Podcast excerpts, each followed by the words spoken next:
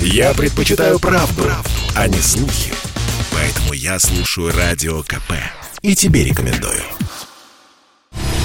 Это прямой эфир радио «Комсомольская правда» в студии Михаил Антонов. Здравствуйте. Президент Казахстана Такаев проинформировал президента России Владимира Путина, что ситуация в стране стабилизируется, но очаги террористических атак сохраняются. Борьба с терроризмом будет решительно продолжена. Об этом сообщает пресс-служба казахстанского президента.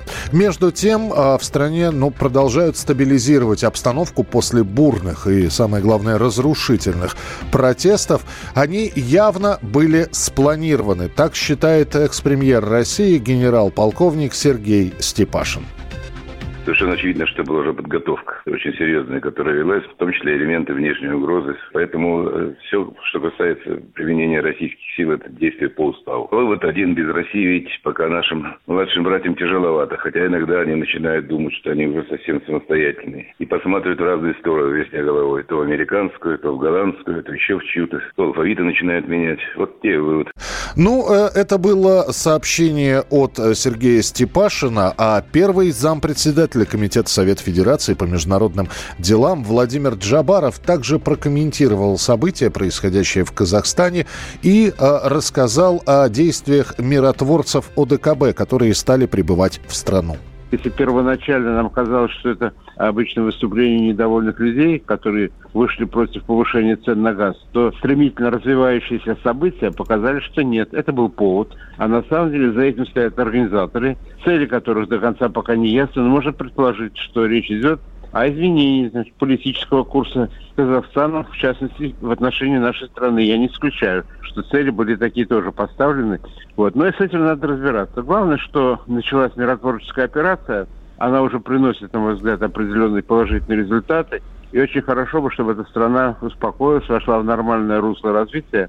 И вот эти все проблемы, которые внезапно вышли на поверхность, были успешно решены. Никто не собирается, вот, на мой взгляд, субъективный, там, как говорится, селиться вечно и оставлять там войска на постоянно, это никому не нужно. Ни странам ОДКБ, ни самому Казахстану. Но э, просто так стремительно зайти и тут же выйти, успокоив там толпу, там, вернув какие-то контроль над какими-то стратегическими объектами, этого мало. Надо на самом деле сделать так, чтобы не было повторной попытки стабилизировать ситуацию в Казахстане. Поэтому по срокам сейчас говорить рано. Главное, повторяю, никаких других задач, кроме миротворческих, у тех сил, которые были введены или вводятся до сих пор Казахстан нет. Задача та решить вопросы в соответствии с просьбой президента Такаева, не более того.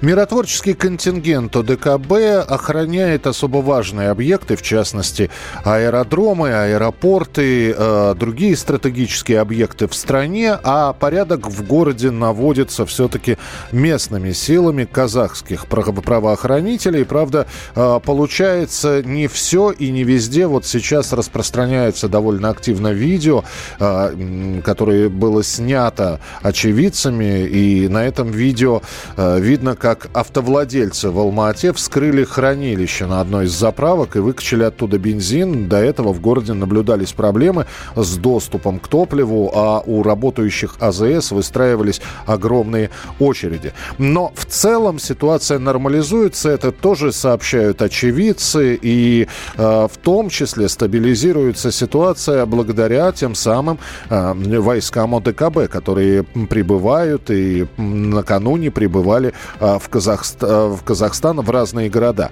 Э, в нашем эфире представитель Министерства иностранных дел Мария Захарова объяснила решение России по войскам ОДКБ и ответила всем сомневающимся в правильности этого решения.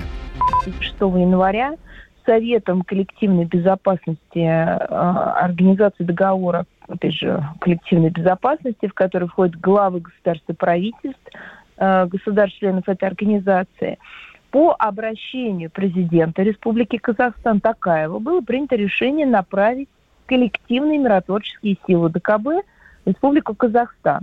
Направить на ограниченный по времени период, э, сделать это с целью стабилизации и нормализации обстановки в этой стране. Наша страна, подтвердив приверженность союзническим обязательствам в рамках ОТКБ, поддержала принятие вот таких неотложных мер в связи со стремительной деградацией внутриполитической ситуации и ростом насилия в Казахстане. Я думаю, что мы все видели э, те кадры, которые за двое суток облетели весь мир. Рассматриваем последние события в дружественной, подчеркнем, дружественной нам стране, как инспирированную извне попытку насильственным путем с использованием подготовленных и организованных вооруженных формирований подорвать безопасность и целостность государства.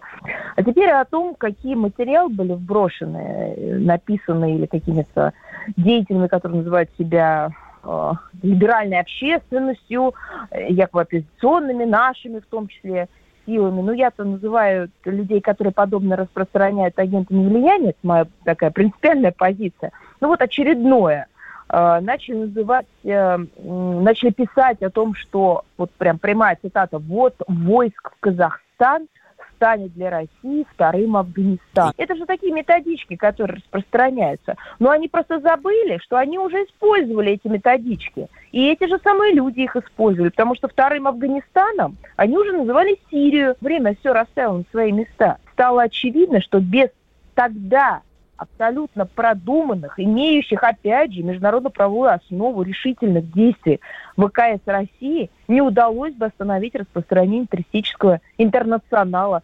Но еще раз подчеркну, время расставило все на свои места. Это была Мария Захарова. В посольство Армении и Белоруссии в Москве поступили письма с угрозами. Неизвестные пригрозили взорвать э, посольство за то, что правительство их стран отправили войска в Казахстан. Об этом сообщает ТАСС.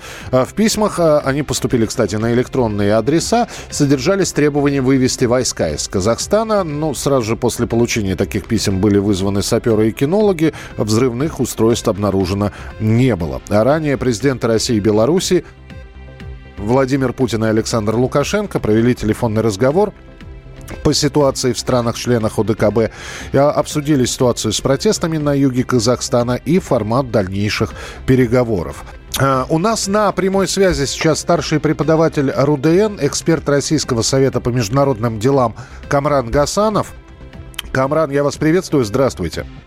Здравствуйте. А, Камран, ну, по-прежнему э, некоторые задают вопросы. Э, была ли необходимость в войсках ОДКБ? Ведь кому-то, ну вот судя по тем новостям, которые мы рассказываем в эфире, очень не нравится присутствие миротворцев на территории Казахстана. Ну это, конечно, понятно. Любые проявления со стороны России своей э, великодержавности, в хорошем смысле этого слова, да, наведение порядка в стране союзной, да, я напоминаю, что Казахстан это союзник и по ОДКБ, и по ИАЭС, да, тут и экономический интерес, конечно, это вызывает раздражение у ряда сил, в частности у Запада.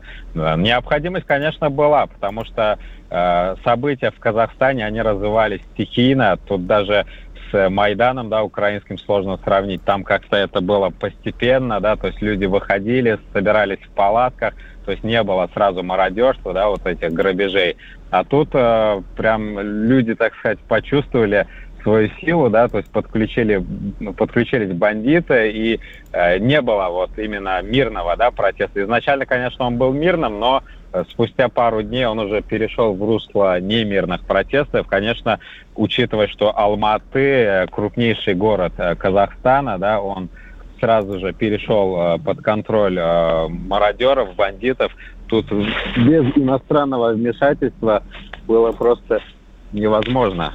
Да. казахстанские силовики не справлялись, это Но было очевидно. Обратите внимание, Камран, мы, когда рассказываем про миротворцев ОДКБ, еще раз э, напоминаем, они э, с мародерами, с э, погромщиками не, угу. име, не, не связываются. Конечно. Они берут под охрану важные стратегические объекты. Это именно их миссия. А с, с нарушителями порядка разбираются как раз э, местные э, правоохранители. Это, это понятно, но э, при этом как бы то, что Россия и Армения, Беларусь, они разместили своих военных для охраны гособъектов, это помогло разгрузить силы безопасности Казахстана. То есть они теперь могли сконцентрироваться именно на контртеррористической операции.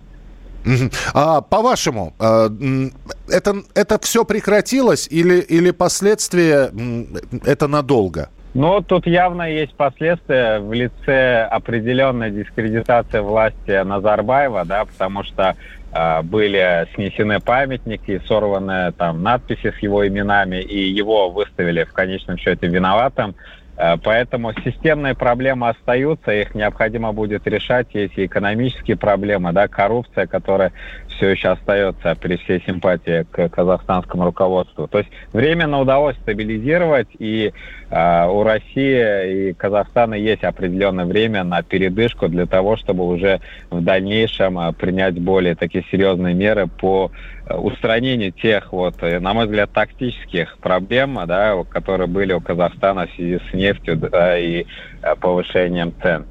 А, но эти проблемы должен устранять э, сам Казахстан или все-таки в составе государств-членов ОДКБ это все должно происходить? Ну вот Россия разместила на неопределенный период своих миротворцев. Я думаю, именно это размещение и даст определенную отсрочку. То есть э, в краткосрочной перспективе они там необходимы, потому что как только Россия выведет свои войска, я думаю, э, повторится тот сценарий, который был. То есть нужно, э, населению, да, большинство населения должно убедиться в том, что силовики держат ситуацию под контролем, что на улице угу. выходить небезопасно, не рекомендуется, потому что там же как бывает, ну, вышли 100-200 человек, и остальные это в основном зеваки. То есть Мы... вот эти зеваки должны понять, что не пройдет вот именно сценарий э, случайного переворота. Да, мы это наблюдали. Спасибо большое. Камран Гасанов, старший преподаватель РУДН, эксперт Российского совета по международным делам в нашем эфире. Я слушаю Радио КП, потому что здесь самые жаркие споры